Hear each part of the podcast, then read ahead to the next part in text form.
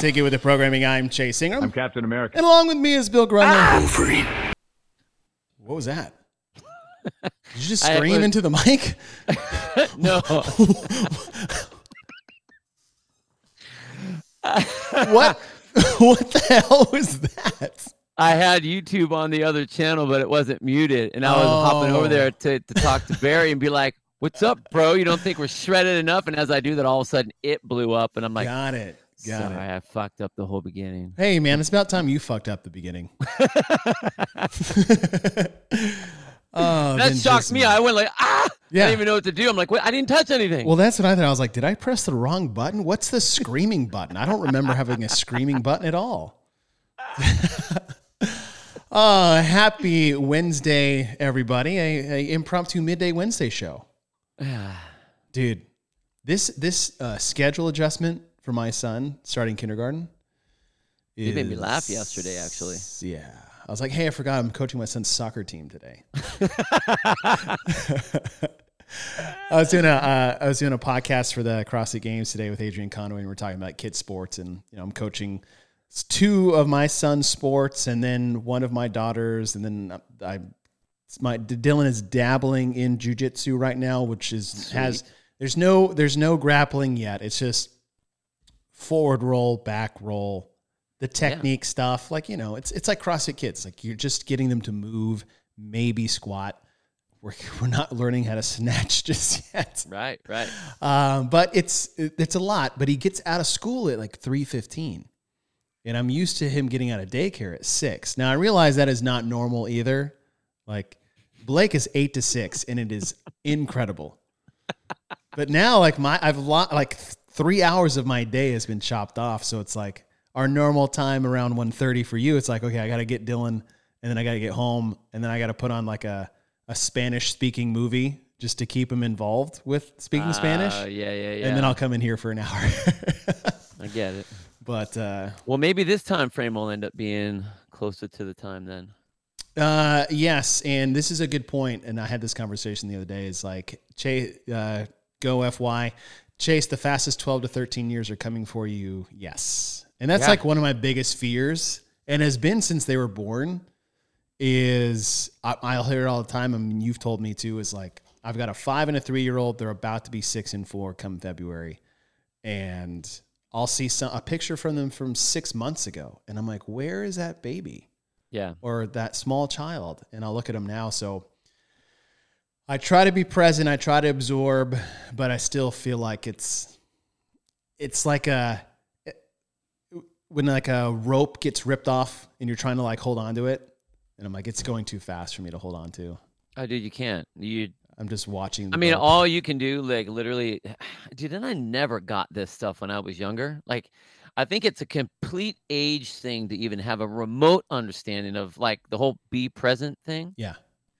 Like, it's, it is honestly true. I mean, when you're younger, you're in your 30s, even like in your 40s, like, like you're running, you're going for it. Like everything is just on full throttle ahead, everything. Yeah. But like you get older and you you start realizing that, dude, I just literally closed my eyes hmm for a short nap, and that was eight months. Boom, it just went by like that. Yeah. You're like, wow, okay. So I mean, all you can do is just be all in right at that moment. Yeah. whatever that moment is, you know. Being present is one I try to be, but like dude, it's hard sometimes. It's like It's very hard. I'm having a rough day, the kids are just being kids.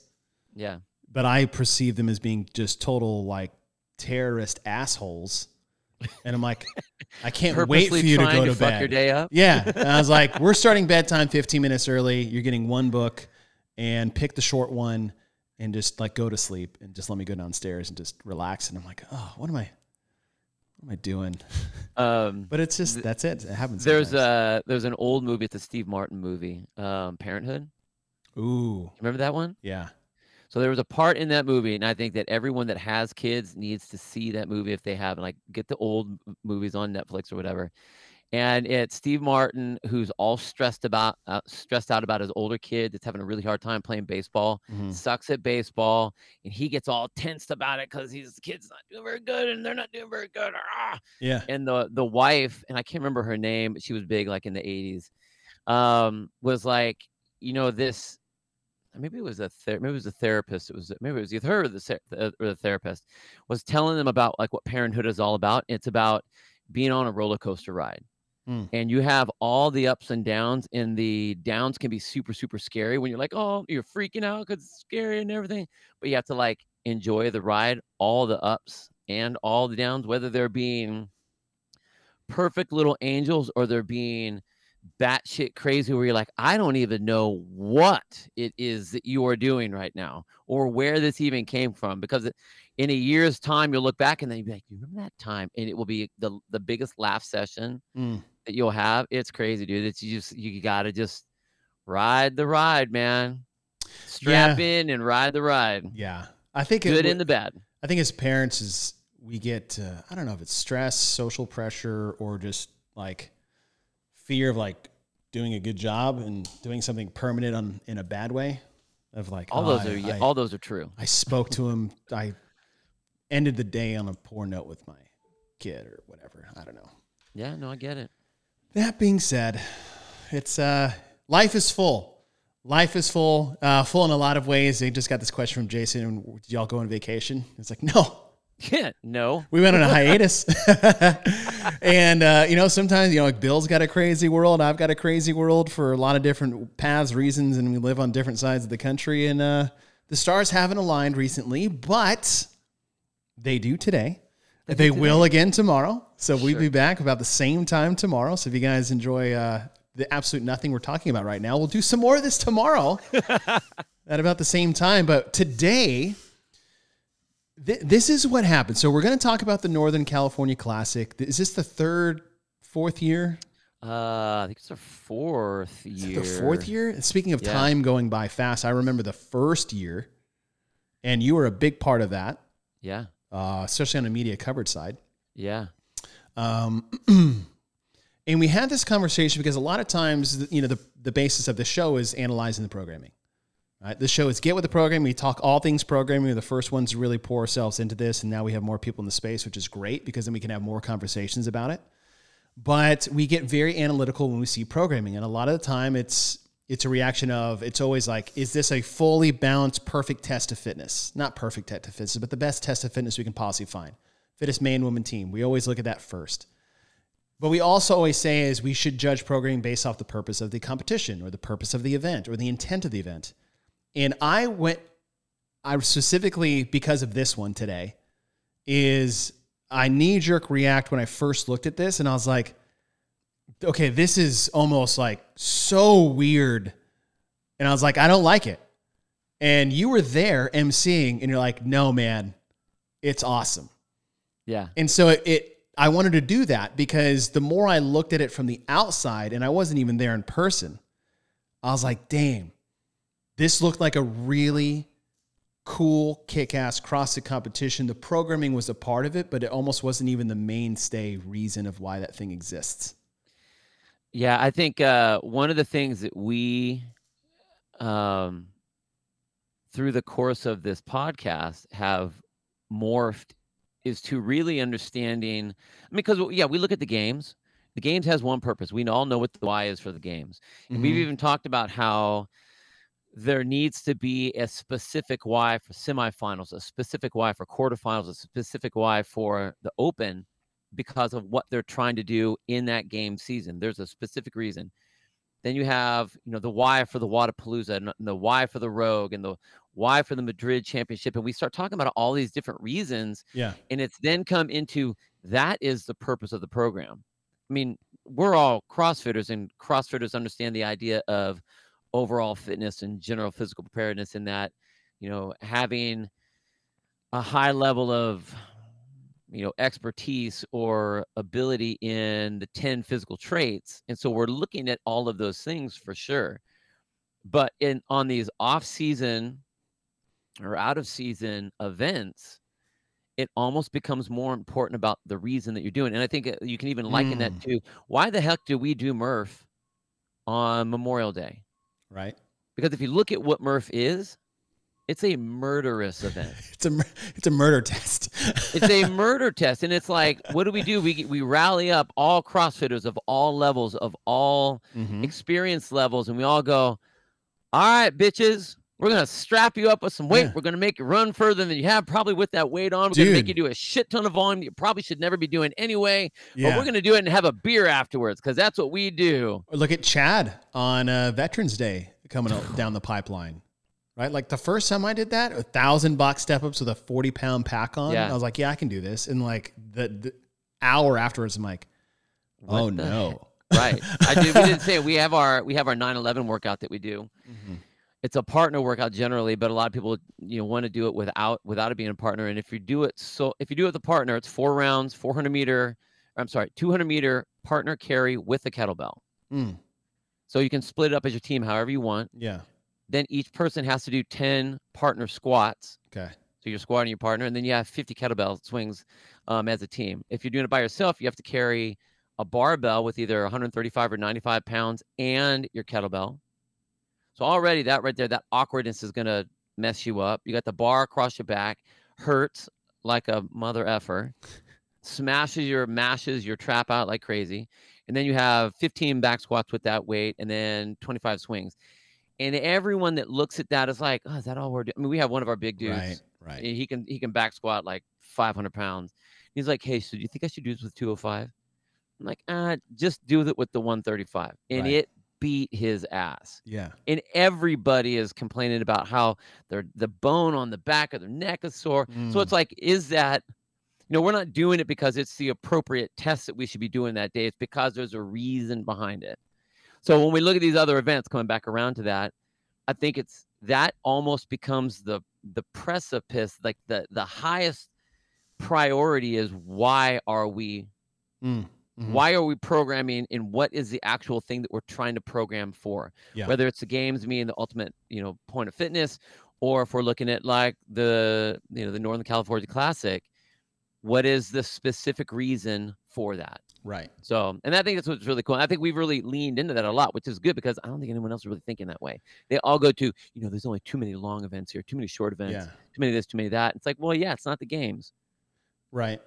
so Uh, and two is uh, sometimes we do fall in that trap of it's like pfft, objective point of view is this good or bad and part of why i wanted to talk about the northern california classic day is like we'll talk about the programming we'll talk about modalities and time domains and, and you know is this a good test for this demographic of athlete for a final or this movement or, or whatever.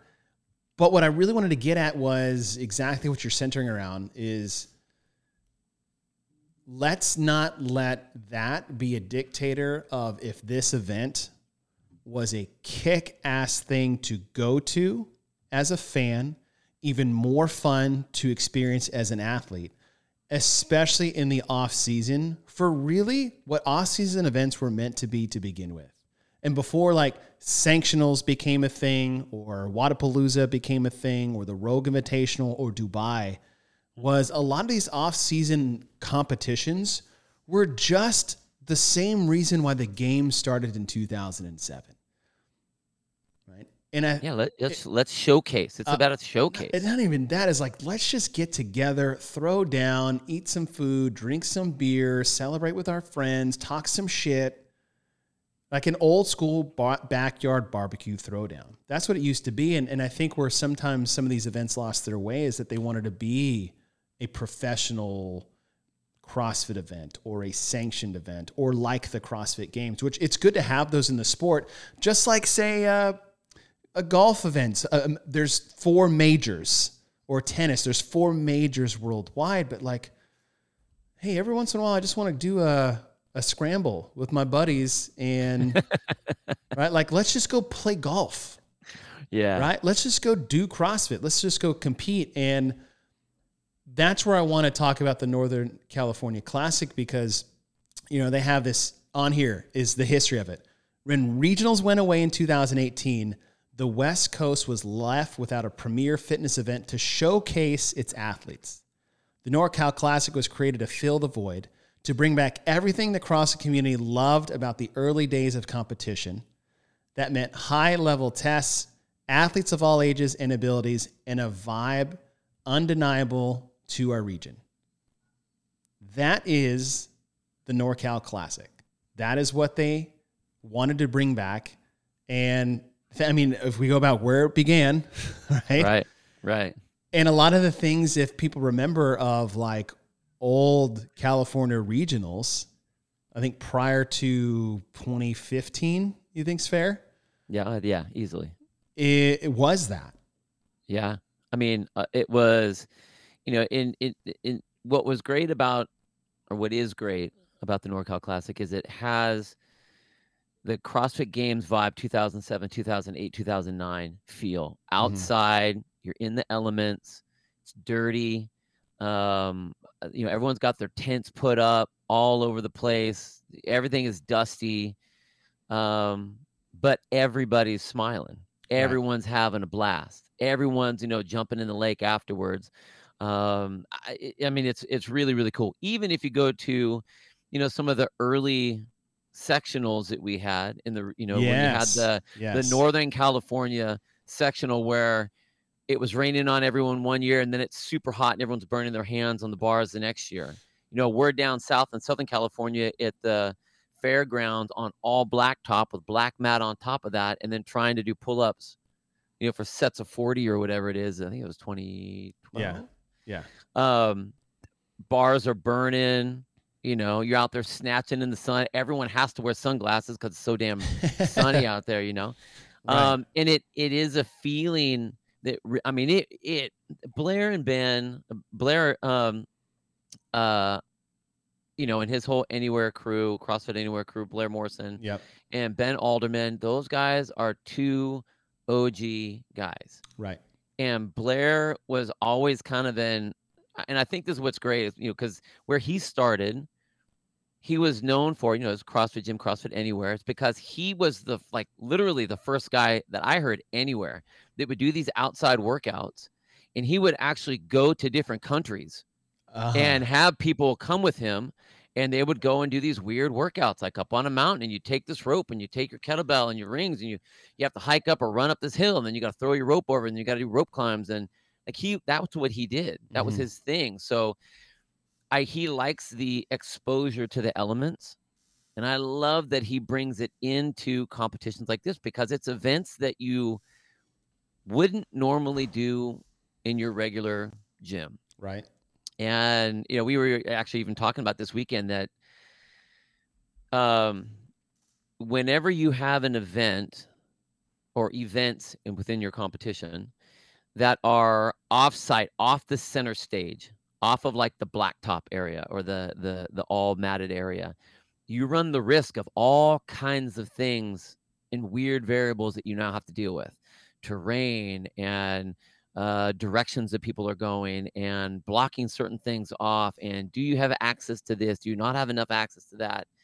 And he's like I, he's like i know Uh, he's like but i i don't want to i don't want to not have that. He's like it's too important to include that. And i'm like you're right you know? So i i just i love that old school feel and, and those they will always do that and then one of the first things they say when they have their athlete briefing is that you know we want this to be what has been moved away from as far as the CrossFit community, at least in California, eh, Right. having that old school feel. We wanted a regional type feel, a commun a very community based type feel. And that's why everyone was always that's why the regionals, when everyone makes a big deal about that, is because how it felt. You went there with your crew Right. you camped up your your tents and and everyone circled up in their little areas and huddled up and they had their beach chairs and they had their you know uh uh igloos full of all their food for the day and at the end of the day even though they had two more days to go everything's dusty everything's dirty and then you go to wherever wherever it's going to go and you come back the next morning like all all smiles here we go Yep. and that was just that was a really cool feeling and and they i think that they've done a really good job of bringing that specific feel back because i don't really think you get that same thing at you know at any of these other events They- i mean Yeah. it's not not professional Mm-hmm. but it's really hard it's They really do- hard they to do walk a- the line of professional and old school at the Right. same time And so it's funny. I did a whole entire podcast today on the CrossFit Games podcast with Matt O'Keefe and Adrian Conway talking about professionalizing yeah the games season or what makes a games athlete. And I think you can, and this is what I believe that that Ben and Blair do, is that you can be professional in your pursuit to put on an incredibly fun event, yet still make sure that we are not here to be almost like a a corporate competition. Right. What Right. what makes it what makes it feel professional? It's on time, smooth. You feel like everything's judged fairly. Yeah. Um, you uh things are run in a specific way, regardless of whether it's in some velodrome somewhere or on the beach of some lake. Yeah. You know, um, those are what I think really will make.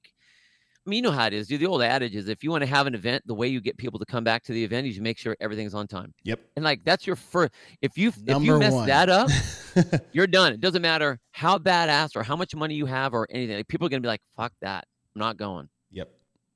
So I think that's you know that's where you go hold to those kind of standards, and Mhm. then you go from there. Yeah. Schedule things you don't want anybody to talk about negatively of your event.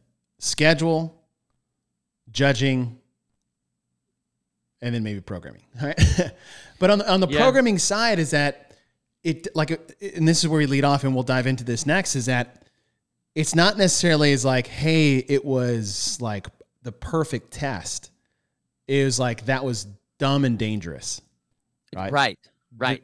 the, and then you have this giant thing in between Yeah, it's like as long as it wasn't dumb and dangerous, and you're not trying to be like, "Hey, this is the fittest person in NorCal."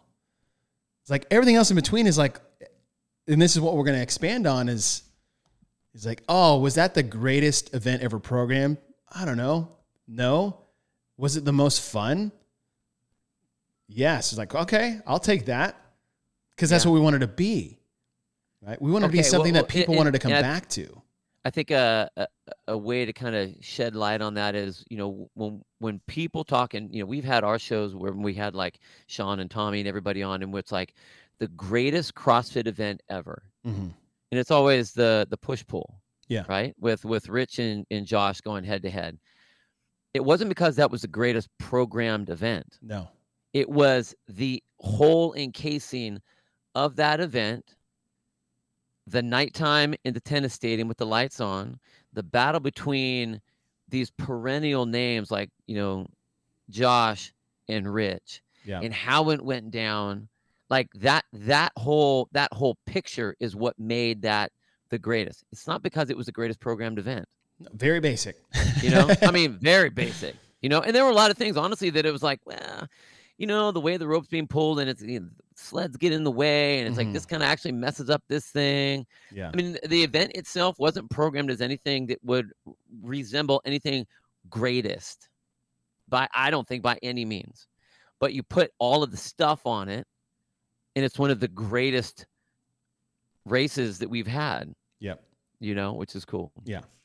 Um, okay, and so to go with this flow is we we want to talk about like, hey, this is an old school, classic California CrossFit competition that we haven't had in a long. I mean, when was the last time we've had something outside, say, the West Coast Classic? When was that? Twenty twenty one, Man, right? yeah, Twenty yeah, twenty one, yeah, and then it got moved to Vegas. yeah. But even then, like that's when we were trying to be sanctioned events, That's right. right? That's right. And so uh, let's just touch on that. And the first thing I wanted to talk about is like the location, right? That location they had, which is just like anything in California that deals with CrossFit and it's by water, like you're already off to a great start. Win. Yeah. yeah. A- And JR makes a great point is like, what is one of the most heralded off-season things that very few people talk about or remember that were uh, there was the Tahoe throwdown or the Rogue versus Again Faster. Dude. Like, was If- that if- the greatest programmed head-to-head matchup with the most even plays players of all time? No. Was it one of the most awesome grassroots OG throwdowns ever? Yes. If you have it, if you haven't seen any of those videos you- and you're a CrossFitter, you've been doing it for like, oh, I've been doing CrossFit for five years, eight years, you need, uh, and I stress need, need to go back and watch those videos because they are unbelievable. Unbelievable. The log throw. Dude, I mean, it was literally getting two camps of people together and go like, we're just gonna make up some competitions right now. Ready? Line up. Let's race. Like that's all it was. Awesome. Yeah. Uh oh, here it is. Just go to YouTube and type Wait, in found 'em already? Yeah. Rogue versus Again Faster. Part one, part two, part three. Like it's there. So good. Look at this. Oh God, I hope we don't get dinged for this. Nope, don't play that song. we have too small of a subscription following to get dinged like that. right. God, I wonder if they're, we're going to get flack for posting this. God, who who has this? Cross the games? Oh yeah, we're for sure getting in trouble for this. Come on, commercial. Let's see. Is there music? No. Let's see. Team again faster versus Team Rogue. I people probably know what again faster is. Man, I, yeah, I, they're still around. I still get emails. Look at this. doing the mist for, we're gonna close the thing too. Yeah, totally. All right, so uh, this is where the points really start to add up. We've only got a one Yeah. lead. We might as well have a no point lead, okay? Um, we're gonna go two on two. Oh, two that's our, so Two great. of our women are gonna have to go at this point. Um, we're going to. All right. I I don't know if I have to do the seven there. second You guys thing. go there and see it. Yeah, you guys go there. You guys go there. Anyways, it's there. It's awesome. Awesome. Um, all right, back to the setup. It it's in a park. Is this like a state park?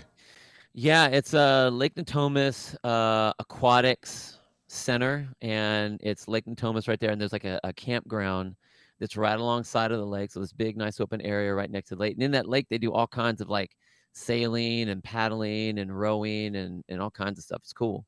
I think it's the Sacramento State does a lot of their uh, water type events, their boating type events there too. Mhm. Which is awesome, right? And you say like athlete village, and then you have a food court, vendor village, beer garden, lakeside stage. And then when you're in this park, I can only assume in athlete village and around it, it's just nothing but pop up tents and lawn chairs. dude, just dirt, pop up tents. I, I mean, it's a sea of pop up tents. It's just covered Yeah. tent to tent. And that's what it used to be. Totally. you go, you look back at any of the old CrossFit Games stuff, like when it was up at, uh, in Aromas, and that's exactly what it looked like. Mhm.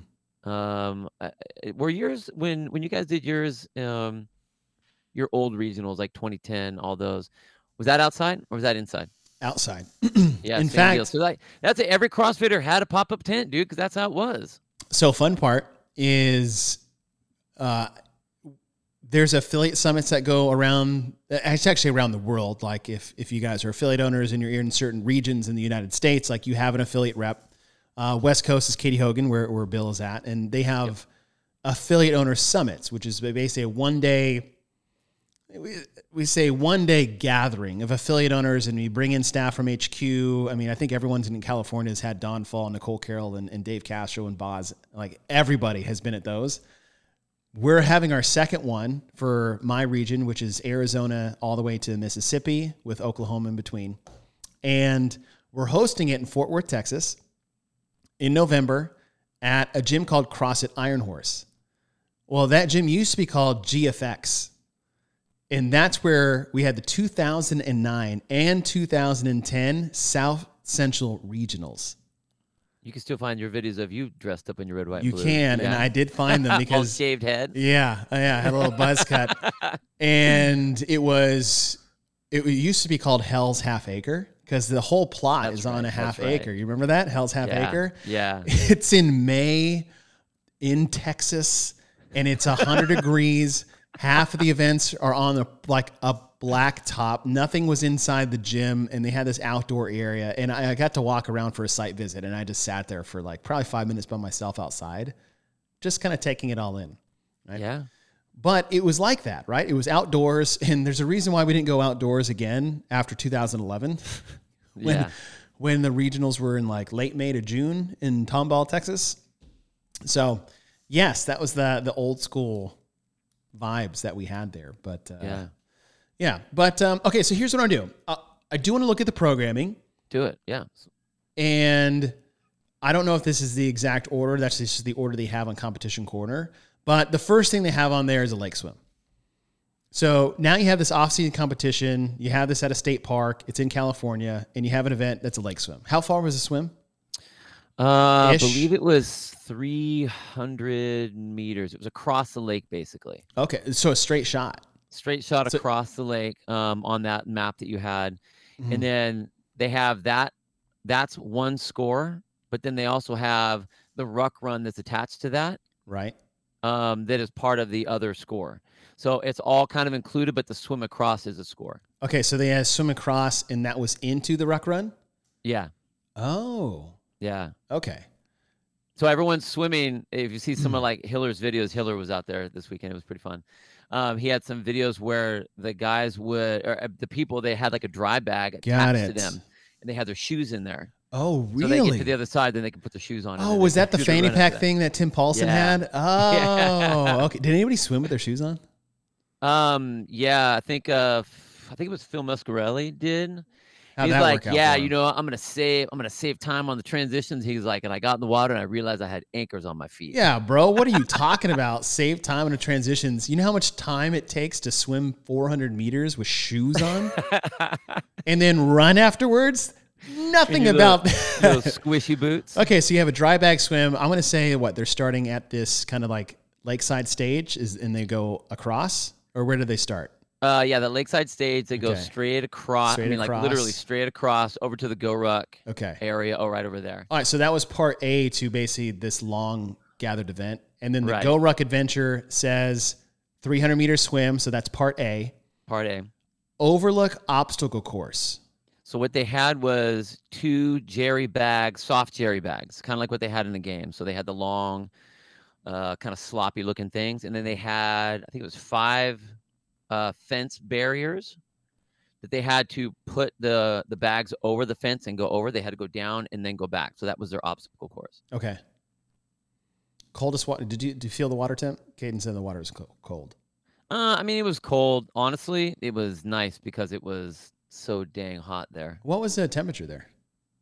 Um, it got up to like 95, 98, I think, in the middle of the day, up Oh. on the blacktop. I mean, it was That's solid. it was warm. It was it was Okay, so they had the over, obstacle course. Then they had a thousand meter run, yep, and then ten ring muscle ups. yeah. So the run basically took them back around the lake, kind of like where the aquatics area is, back up to the start area. So do they come the across this? It was either that or around the other side. I can't remember exactly where it came through, but then they came up to the lake set, the lakeside stage, Mhm. um, and that's where they had the rings hung up, and it was first come first serve on the rings, and you had to go into your rings from there. Nice. Yeah. So a cool little obstacle course, little off road, outside the box. No Yeah, pun totally. intended. Yeah, All right, and so when I look at that now, with your explanation, is like, okay, yeah, we have a swim. It's like cool swim, right Yeah. now, and I'll bring that up as we get later on. It's like, all right, and then we have this GORUCK adventure with carries over obstacles, run to get back to the rig for a thousand meters, and then ten ring muscle ups at the end. yeah. I outside of anything to do with like balanced programming, even though this is just the first event, this is something that would be a massive draw in entertainment for me to sign up for a competition to do. Totally. If that was the event itself, I'd be like, dude, this is gonna be fun. It's just fun. It's got everything in there. It's got Yeah. weird stuff. Right. When do I get an opportunity to do this on my own? Or why would I do this on my own when someone else can set this up for me and I get to compete with other people? Yeah. I think that's that's awesome. And where we're at as far as like events and events, I'm like, good, great start. Yeah. I, I, I like it. All right, so that was basically one and two to kick off the weekend. Yeah. Uh, and then we have double broad jump. Now, was this an isolated test? Yeah. Okay, so it wasn't like, hey, do an event and then at the end do this. No, actually, it was you have two minutes to establish whatever your distances you can get with two broad jumps. Um, and then at that, at two minutes, you'd go into the next event. So it was kind of like a precursor into it. Oh, so this is another kind of like A B combo. kind of, yeah. I mean, it was scored by itself, Yeah. and you know, in in our in our uh, CrossFit nerd text thread that we're all in, where there's like 15 of us in there. Yeah. This this event got a lot of flack from a lot of people, which I could kind of see. I mean, I kind of get what it is. It, it, it- it's an odd way to. Yeah. it- you think it's almost like a skill. Um, it's it was unique because skill. it was too well. You know, what I mean, it's it's almost like it sounds like sounds like the softball throw. Oh, like a hockey, uh, a hokey. Yeah, you Yeah, know. yeah, Um I like the fact that it was you had to do two jumps and like your feet had to i mean there was no your feet couldn't move from takeoff to landing. No Okay. bobbling, no stepping, no nothing. Um there was this one guy um and I can't remember his name offhand. Uh, I think he was in the I think he was in the RX division. Mm. 22 feet. Whoa. Right. 22 feet on a double broad jump. Are you serious? Dude, this guy, he was a tall dude. He was like a football player. Um, and he's like, I'm like, wow, you got hops. And he's like, he's like, yeah, we did this for football all the time. Uh, that's true. I mean, the I mean- standing broad jump is part of the NFL combine. Part of what they exactly okay, which I think is important to note because this this event gets blown off a lot. hmm But how is this max effort for distance any different than max effort for a lift or max effort for another thing? You know, it's like Yeah. we all the lift yeah. is the lift. no, and all the wrong. strong people will be able to do that because they're good at lifting. I mean, But then you have this explosive hip opening, which is very similar right. as far as a max effort. Yep. Um, it's just so weird. It's it's really hard to look at it as something that would actually mean anything. You know what I mean? hmm Uh, but this dude, dude, he jumped so damn That's far. Every jump. so far. I don't think people really understand how far that is. No, for go two walk jumps. at it. Like if you're at your gym, go walk out 20 feet, and, and that's two jump, 22 Right. feet, two jumps. two from flat. hops out from dead stop, Yeah. jumps, lands, dead stop. No stepping, no moving, no nothing into another jump, land. If they take a step, what did they do? They, they had to It's come like back. bring that, them back to where they count. landed. Okay. Oh, they didn't count. Didn't count. Oh. So you okay, had, so you have had two minutes to establish. two minutes to make one count. And I'll tell you what, there was a lot of athletes, and this is this. It, it's crazy because there were a lot of parallels to the the softball throw. This event made it look like watching Jason Kalipa try to throw a softball, where it's like Who was there, by the way? You're, you're this. Yeah, he was. I didn't even get a chance to see him. I was so bummed.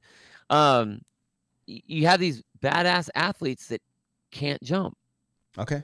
cannot jump, Yeah. Like straight leg, bop, bop, bop. That's it. No athleticism to their jump at all. It's Yeah. crazy. Yeah. It's crazy.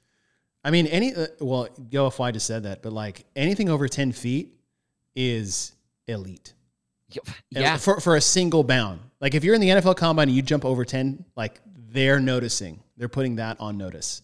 Oh yeah. Right. And to do that back to back times, trying not to slip or fall. That's Oh, and here's the other thing. Like people it's like, oh, softball, softball, softball throw. It's like this was an actual event at the CrossFit Games in 2012 that nobody saw or knew existed.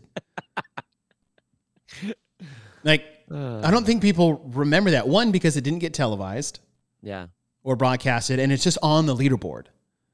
But it was standing broad jump was a event by itself. I think it might have been worth fifty points. I can't remember. Yeah. remember. It was a, it was a skills. Test. It was a test that they skills test. Yeah. You get two attempts. You got two attempts to get as far as you can, and they would take the furthest one. They wouldn't take the combo like this one. And you had to keep it even in line. So there were people that were throwing it out. They couldn't even keep it like within some sort of a Yeah, it was it was on like it basically like elongate or enlarge a ruler, and that's what it looked like you were jumping on. You had your, like, Yeah. your feet behind, your, your toes behind a starting line, and then where your Actually, heels they did the broad jump at the games. They did it at the games. They did it. They did it under the stadium Yep. because it rained. Yeah. It was. I think it was supposed to happen the first day, and something happened, or, or later, or or that morning, and it rained, so they moved it underneath the stadium. That's why no. Not only did nobody see it televised, nobody actually saw it happen. But a standing broad jump was an event at the CrossFit Games. Everybody, everyone, you know, because everyone jokes jokes about the softball, but everyone forgets about the the jump. Yeah, yeah. everybody. So, um, I guess originally it was going to be a three jump, is what Blair wanted, um, but they didn't. They didn't have the room, and they were testing it on the stage. Yeah. And JR's in here. He's like, you know, a test of power. And like you said, hip extension, explos- like explosiveness is like, that's a hang power clean. Totally. or a power clean or a max vertical or a max height box jump. It just might not be the sexiest thing to see in the world, especially if people aren't good at it. But doesn't take away that it has its place and it's been at the games before. So if you're going to shit on that, just let you know that it's been at the CrossFit games. Not that that's a, uh, you know, end all be all. It's okay because they've done some pretty dumb things at the CrossFit games too. But yes, they have. Totally. all right, so that broad jump was to go into this, the upside down. the upside down. All right. Now, I have this fear of competitions that when they see something that the games season does, they're like, let's fucking go. Shuttle runs. And now here comes the bar pullovers. and this test being 30, 20, 10 calorie row, 642 pullovers with an asterisk of the athletes must handstand walk 25 feet from the rower to the rig and backwards handstand walk 25 feet from rig to rower. So 30 cal row, 25 foot handstand walk, six Regular. pullovers, 25 foot reverse handstand walk, Yeah. and then go 24 To the next round, yeah. yeah. Um, I actually asked Ben because I knew I knew, you know, I knew Dave was messing was kind of in the mix like with the qualifiers and stuff like that. And I'm like, I'm like, dude, okay. Because I said the same thing. I'm like, seriously, H- h- what, everyone's gonna start throwing pullovers in now. Like, like was this before the games or after? And he's like, no. Like Ben goes, uh, we didn't have it um before the games. I I think what they originally had, uh, I think it was bar muscle ups. I think it was bar muscle ups um, that they had originally. And Okay. He's like, you know, but we wanted, we were doing some of the other pulling things, and we saw that people were doing that, so we're like, ah, that let's throw those in there. Yeah. I'm not But, against it, but I'm just like, here it comes. Uh, Well, that's but here- So here's what here's what my take on that was. I actually, I actually like this version Mhm. of an event that has a pullover in it way better than at the games. The games to me, the event at the games to me felt, and I even said that when we did our analyzing of it, I thought it was more like, okay, here's a circus act. yeah. That's what it felt like to me. We're Okay. spinning and we're up, you know, this and this one made it feel like it was a race because the the it wasn't a gargantuan amount of pullovers. Mhm. It was in the mix, and what it did is it got you just dizzy enough, so that now you had to handstand walk backwards, and that's one thing that we. I haven't seen anywhere yet walking backwards, other than when people couldn't walk forwards and they were walking yeah, we saw the regionals back in You the know? day, but then they outlawed it. it's kind of like doing back. It's like you know the uh doing Josh double unders backwards Yeah, the reverse thing. you double know? unders, um, but I really like the way um that it was put together and the just a little bit of dizziness into the reverse handstand walk. Um, that reverse handstand walk was the piece. That was the Mhm. part. I mean, unless you were an athlete that wasn't able to get right. you know the the pullover but i think you know for the most part especially like in the elite level most of them could do decently on that uh-huh. um but that that walking backwards was a trip How did that unfold? Because looking at that, I didn't get this really see any videos of people do it. Yeah. And my worry there is when you try to get a little too cute with a, a twist or a Right. wrinkle. Um, how did how did that unfold? um I, I like the way they it was small sets of the pullovers because it wasn't like like you said it wasn't like a circus act Mm-hmm. it was a piece in the middle before this handstand walk and i and i don't think the handstand walk was um even though it was backwards it wasn't cute enough Okay. to be like this really like okay man like you're pushing the limits on this one Right. it was a way that we haven't gone yet you know it was, it was you'd see all the athletes hop up and they'd do their handstand walk down Right. do their you know flips around the bar and then now they're a little bit dizzy and now you see them really struggling to find the balance on the way back but it wasn't like you know are they flopping around trying to do pirouettes are they trying to do a, a press to handstand that's like this weird modified version because no one really knows the actual standard of that yet that's what i liked it was a new skill Mhm. that the standard is still pretty basic hands start in front of the line, and you got to walk backwards. Is that weird? all- Like, kicking up backwards behind the line and then going. Well, it was really there were a lot of people that they would kick up and they would take a couple steps forward until they get their balance, and then they'd start to walk backwards. Yeah, which is kind of what we used to do learning handstand walks. We would go backwards for a couple steps and then go forward.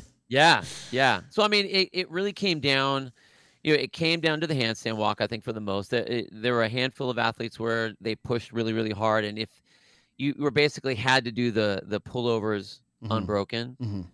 um, but it was that handstand walk. We saw a lot of people getting passed up on that handstand walk. It, I uh, honestly, it was way more enjoyable, and I could have seen a beefier version of that Yeah. being in the games, and I would have been all for it in the games. Okay. Yeah. Uh, last question on that is the reverse of that. Like the regular handstand walk for 25 feet, nothing. 642 of pullovers, nothing. Those row cals are significant. With the backwards handstand walk, that add enough of a difficulty that if you were actually to program it regular handstand walks, it would make it like the handstand walk somewhat worthless. It, it, it- totally. If you right? didn't have, it makes it if you actually had worthwhile. just a straight 25 foot handstand walk, yeah. it it would have been, I think, Just a row workout. would have been, yeah, yeah. Now you have to push the row. Everyone knew that the row was like, I mean, your taller athletes, your shorter athletes, it wasn't about the row. Everyone Mhm. knew they just had to do it. They had to be able to go from whipping themselves around that bar to balancing on the handstand walk backwards. It came down to that last 25 feet. Now you didn't have to do that all unbroken. They had it broken into, I think it was like, it was crazy. It was like the smallest segments I've ever seen. I think it was like four foot segments. So like five, four, five four foot segments. I think it ended up actually being like 20 feet okay. um, not 25, but um, so they had that, but like you can't cheat four feet walking backwards. Right. People tried. There was a lot of people that did like belly flops on the ground trying to get their hands over that line. Dude, trying to get my. No. Okay. Yeah. right? Yeah, like, Like you a- know how you can kind of lunge yourself forward to get like your you can't you couldn't really do it on this one. So it was uh it was definitely different. Interesting. I I like I said like I really it it kept it under the line. uh, If it would have been a long distance, Mhm. I think it would have been too much. It was just enough to make it count, but not make it where, all right, now we're just, you know, who's able to walk on their fingertips the best because they they were a Cirque du Soleil dancer or something like that. You know, Okay. um, I think it really they, they did a great job of that one. Cool. Um, all right. Next event kayak 5K. Back in the water. There it is. And again, upon looking at it on the outside, I was like, oh, they had a single modality run. And then we had a single modality double jump. It's like, okay, now we got another single modality. Sorry, single modality swim. Did I say run? Uh, yeah, yeah. And then I was like, oh, another single modality monostructural. I was like, yeah. But then I was like, what are we testing? What is the event really supposed to be? And if I sign up for a CrossFit competition that is off season for funsies, throwdown is like, ooh, I get to do a kayak. You want to know what's great is so have you have you ever gone like kayaking? Yes. Okay, have you gone in like those Costco style big plastic? Yes. That's what we have. These elite level athletes. They were the only ones that did this one. They were put in there with the old school vest, the orange, big yeah. blocky looking things. Yeah. So you have elite level athletes put into not elite level equipment. Ah. It was very similar, I think, to where uh, when we did Pendleton at the games, Uh huh. where you have these badass athletes and here you all these buff dudes and you know super athletic women and they get on these like goofy nerdy trek straight up bikes with the straight handlebars and they're not cool looking mountain bikes not you know Okay. no sort of suspension nothing they're just like bike Yeah. on a you're just biking on like a the classic bike Okay. that's what these were so you're having you're having them race in something that is not a very efficient racing Mhm. machine Okay. I like it. Figure it it was out. probably it was probably about it was about 45 minutes to an hour Damn. so i mean yes it's another monostructural yes it's another you know uh, long type of a, event but it I think it was kind of cool that they dipped him into something that long. Yeah. And it was an easy way to do it with the equipment that you have. And again, like you have that going on at the same time. You know, one of the things that we didn't say with, uh, with the event is elite male and female, um, RX male and female, uh, intermediate male and female, scaled male and female, masters 35, 40, 45, 50, 55, 60 plus, elite pairs, uh, male and female. So you have a Damn. lot of people. And so with all, I think they had like 700 athletes, something like that. Yeah. So with all that, trying to get a very long event without taking up equipment, it Yeah. works. Yep. Uh, and then you turn right around and do not a long event, Right. and you have an 800 meter dash. Yeah. That could be half on concrete, half on dirt, depending on where you start. so, Oh, and- and sorry, Caden. My bad, buddy. my bad. And- there too. no, it, so you go from basically like upper body sustained maximal effort for a 5K kayak, which very, very few people have any, I would say zero of like that Yeah. level intensity at that distance. Yeah. It's like, oh, I've been in a this, like, kayak. Where you're like, like, not like at that, otters bro. and stuff, Right. you know, or fishing. Like you don't do that for speed. No. And then you turn around and you do an 800 meter dash, which is complete opposite world time frame and intensity and all lower body. And it was so gnarly. Yeah. 800 if you had the if you had the prettiest cleanest track in the world it would still be 800 if you talk to ugly. It 800 runners, man, that this is the one of the worst ones. it is so bad and you had all these athletes and they all knew they all like full send Yeah. ugly ugly now granted you know um one of the hard things about doing a mass start when it's all out like that is you get a lot of jo- jock, jockeying for a position on maybe the uh Yeah. the uh takeoff isn't always the cleanest so yeah i mean there are ways to fix that hmm um, and I think that like, you know, as they come back and they look at that, it's like, okay, how could we how could we adjust that? Where Right. could we adjust? And, and again, like there weren't chip timers or or anything like that. They didn't have that sort of technology. If you if they would have had that, they could have cleaned up a lot of those things. But again, you know, if you're talking old school, that now that's a balance between like old school feel Right. and then new school kind of like professionalism. If you they would have had those kind of things, you could have done it and split them up 30 second incre- increments, like when they do Mhm. like even in like triathlons, they'll do you know in waves, Yep.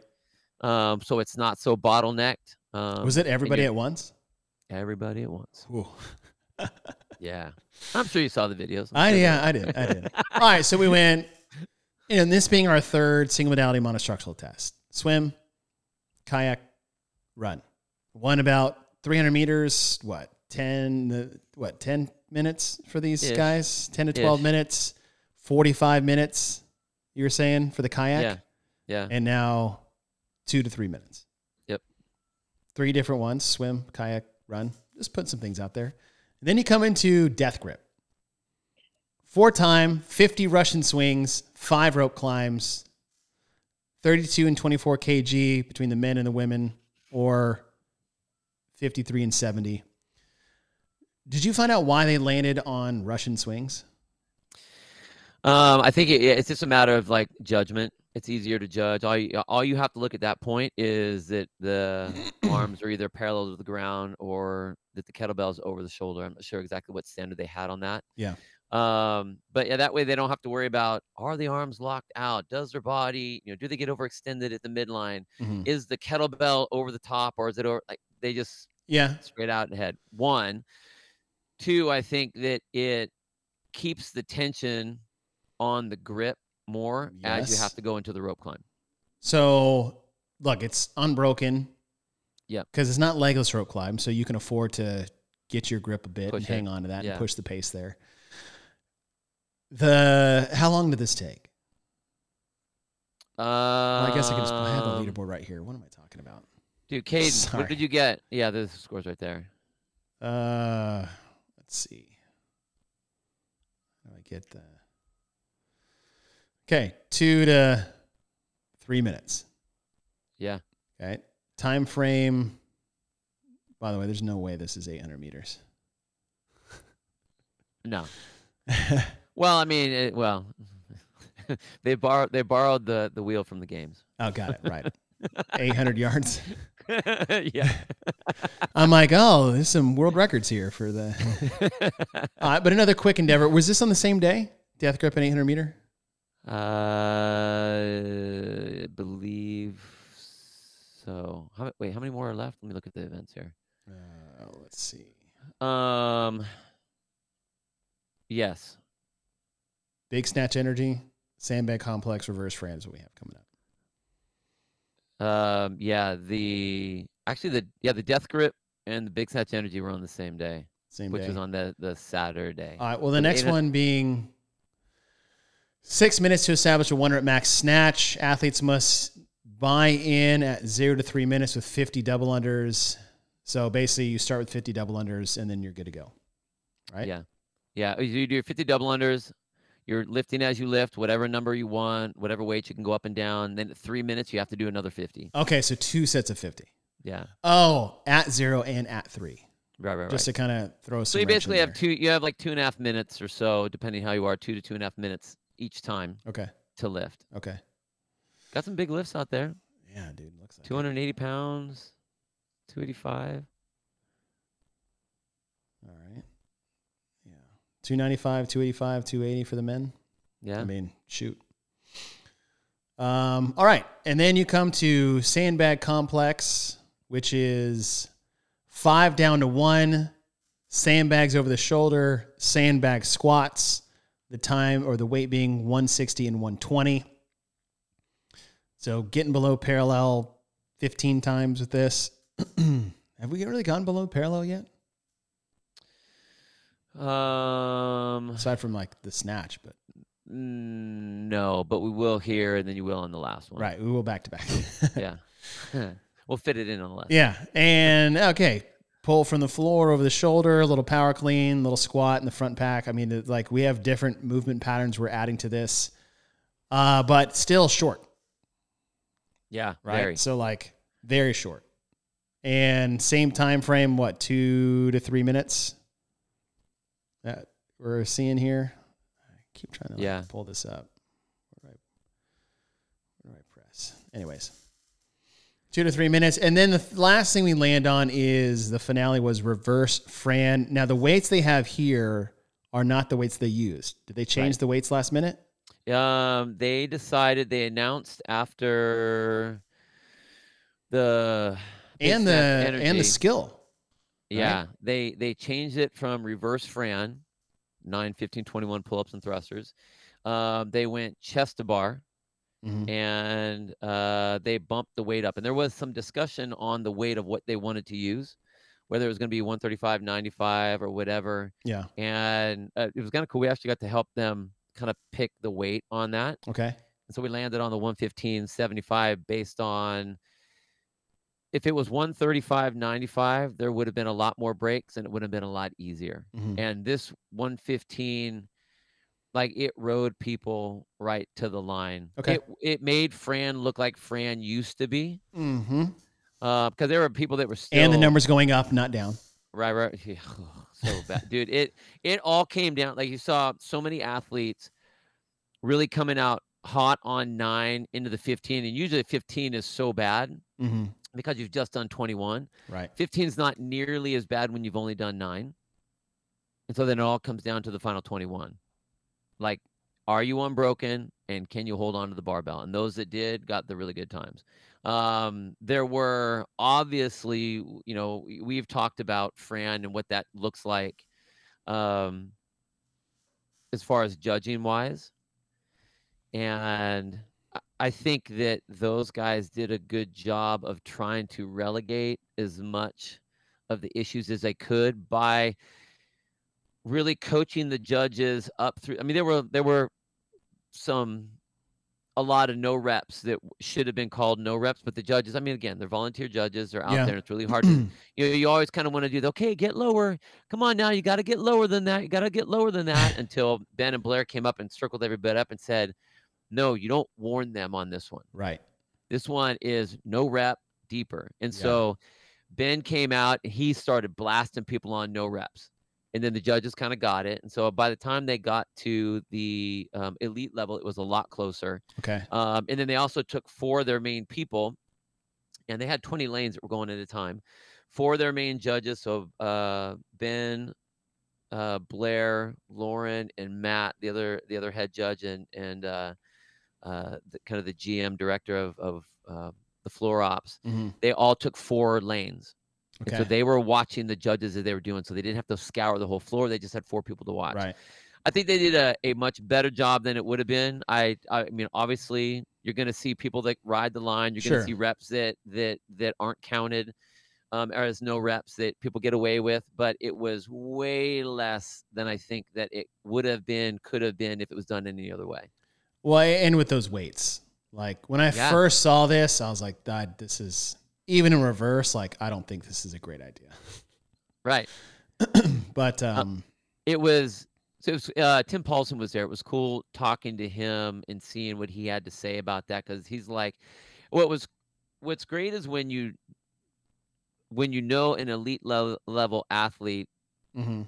and what their abilities are based on here we are talking about how they respond and how they move and how they do this but when he reiterates that exact same same thing he's like he's like 135 okay that would have been better for me 115 shit yeah, that's just gonna hurt. Yeah. Because now you know. It's like, well, I, I have no option other than to do every single thing unbroken. hmm I don't have an option. right. And uh there were some really good races. It was amazing. There were people that failed out on 19 on the thruster. Like like collapsed at 19. it's like they're up in the front and then all of a sudden they're eighth. 12th. Yeah, It's crazy. good. I mean, Um, I'm, I'm glad they made I- the change. Yeah, totally. And I, I I think that you know talking about the old school wise, like I, again, I'm not a fan of putting Fran in a in a workout for a competition. It's, it it puts way too much pressure on the judge, Mhm. um, on the judging team, on these volunteers to to have to see what they need to see, and then have the confidence to just blast people because you have to. Like at that Right. point, you're not like judging to have everyone do a fair. Like you need to be just a complete dick Right. and it, it's a really hard position. But I think you know, in the in the spirit of the OGness that they were trying to do, it was a it was a really good, um, good attempt at trying to make that work for the event. Okay. Okay. Yeah, Um, all right. Overall, looking at it, 10 total events for the competition. Uh, you know, we've said this a few times already, but like half of them being single modality, yeah, three of those being monostructural, one gymnastics, which is the broad jump, and then one is weightlifting, which is the snatch. Four of them sub four, sub Yeah. three uh, tests in there. Had one 45 plus, which is the kayak. You had the 20 plus part B of the obstacle course run. You had the swim, which is about anywhere it looks like six to 10 minutes. The upside down is about the same time frame. Looks like seven to eight minutes, yeah. They had a ten minute basic 10 minute time cap. time cap on that one. Um, looking at the programming, sure. Half of it being single modality, not ideal for overall balance. Over a third, all being almost in the same time domain, right? Like two to three minutes. Yeah, Different total tests: 800 meter run, uh, kettlebell swing, rope climb, sandbag cleans and squats, and then Fran. It's like four different ways to do it. Time Yeah. frame aside from that. That being said, like we said, for what the event was, the purpose of what behind it starting, what they want to actually promote while they're there, never in the explanation of who they are and what they do do they say is like we want to be the premier test of fitness in the off-season spaces like the cro- CrossFit started here in California. The CrossFit Games started here in California. There was a vibe to California competitions different than anywhere else in the world yeah, because of that. There's a community and culture that was created there. And since it got taken away from them back in 2019, they wanted to bring that back. So we want to bring back the fireside barbecue fitness competition with elite CrossFitters and celebrate that along with the other divisions that they had there. We want to do it with fun, challenging programming that is outside the norm of what you would do in your affiliate or maybe at a more structured boxed in type of competition where we have to get like all the barbells split evenly with some odd objects and some time domains is like dude we're going to do an obstacle course we're going to do a swim we're going to do a kayak we're going to race each other with a foot ra- like we're just doing a foot race in the streets that's what we're Yeah. doing it's not an 800 meter run for time it's just a foot race and if that's what they want to do and then coupled with what you said the vibe was there I think Northern California Classic is something that if people want to just have a great event to go to or to be a part of or to compete in, it's one of the more OG style, back in the day, good time barbecue throwdowns that we have in the space. One hundred percent. I I think that, and a couple different things. Like they only had two two uh, stages of competition to run seven hundred athletes on. So the judging or the the programming that they need to use has to be able to accommodate all that. So that's obviously going to make it kind of difficult at times to get you know the the absolute correct programming in there.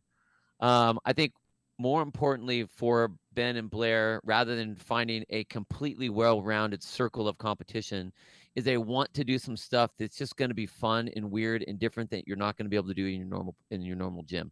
And the third thing is this: here's this local competition, twenty-five thousand dollars for the winner of the elite division. Right. Twenty-five thousand dollars. That's not a prize purse of winner, male and female get that. Um, I think the teams got uh, the elite pairs Yeah. five thousand dollars each. Damn. All of the age groups, one thousand dollars is a winner, and they I think they did the top three, and I think the top eight or top ten Mm-hmm. in the elite division got money. And I think So, I mean- that is where you do want to make sure that the program is at least 100%. comparable to Well, I think what's more important is the judging needs to be Mm. more on point, Yeah. even more than the programming. Because you can say, "Hey, it's my race." You can choose to come up to the race if you want.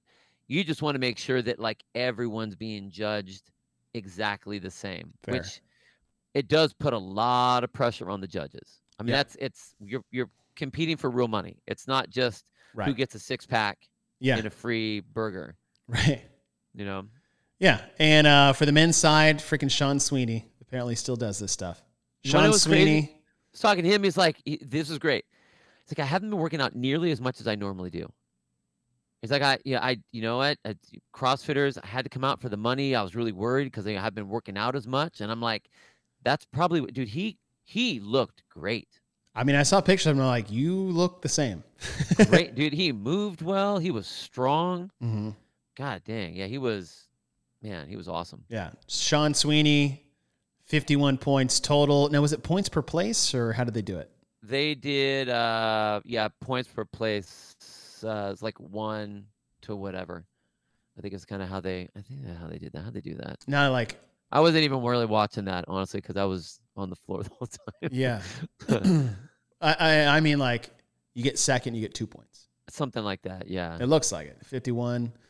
Um, Tim Paulson gets second with 71 points, and Malachi Bennett gets third with 76. On the elite female side, Brittany Weiss, 56, Lauren Fisher, 70, Elizabeth Wishart, 71. So those are your top three on the elite Yeah. individuals coming out of it. So Yeah, end of the forget- weekend, Bill, give us your Element 26 thumb tape review. Oh man, I. I, I'm gonna I'm gonna say I'm gonna say one and a half. Okay. And the reason I say one and a half is, and, and that's a, that's a fuck yeah one and a half, not a Like one and a half is not low. I don't know where if people think that that's bad, but that is Well, a very high grade yeah. for our system. I mean, in in you know, with all of the things that we talked about, with all of the reasons why, you know, again, I think that as part of the professionalism and part of the with the thing that if you're going to get big names and have big money, you have to really somehow shore up that judging as much as you can. Now, I understand that Mhm. live competitions, live competition, you're going to get good judges and bad judges, and I get it. Um, I just think that for the event itself, one of the things, and we talked about, you know, making sure everything's on time, uh, making sure that the, you know, the judging is done good, and if that's the number two, then that's something that they have to really make sure that it that they put a lot of time and energy into. So, um, yeah, one and a half. I think, dude, it's such a. If you want to come to a cool event, hmm you got to sign up for that event. It's just Okay. fun. It's just such a good time. From uh, since I was not there and I'm looking from the outside in a bit more objectively, Totally. I'm going to give it a 1.1 for overall programming and a 2.0 of an event that I would like to do. like I want to do all of those, all of them. yeah. Like I want to do the swim clearly, obstacle courses with running. Hell yeah, muscle ups at the end. Like okay, now we do an 800 meter. Fine. Then we get to do a kayak. Like I would love to do all of these. Yeah. Reverse Fran, no problem. Heavy bag, okay. Walking backwards and pullovers, like fuck yeah. Like let me let me do that. Let me let me climb a rope as fast as I can five times. yeah. I'll do that. But for the outside thing of an objective programming view, I'll give it a 1.1. But for something that I want to do, two thumbs absolutely. Yeah. Yeah, look at that. I would That- love to that's do why I have my 1.5. See, look Right at in the middle. There we go. There we go. All right, team. Thanks for joining us. We'll be back tomorrow. Uh, same time, same place. Come join us. Have some fun. Kick with us on a Thursday. Other than that, Bill, good to see you. You guys, You too, dude. see you tomorrow. Bye, guys.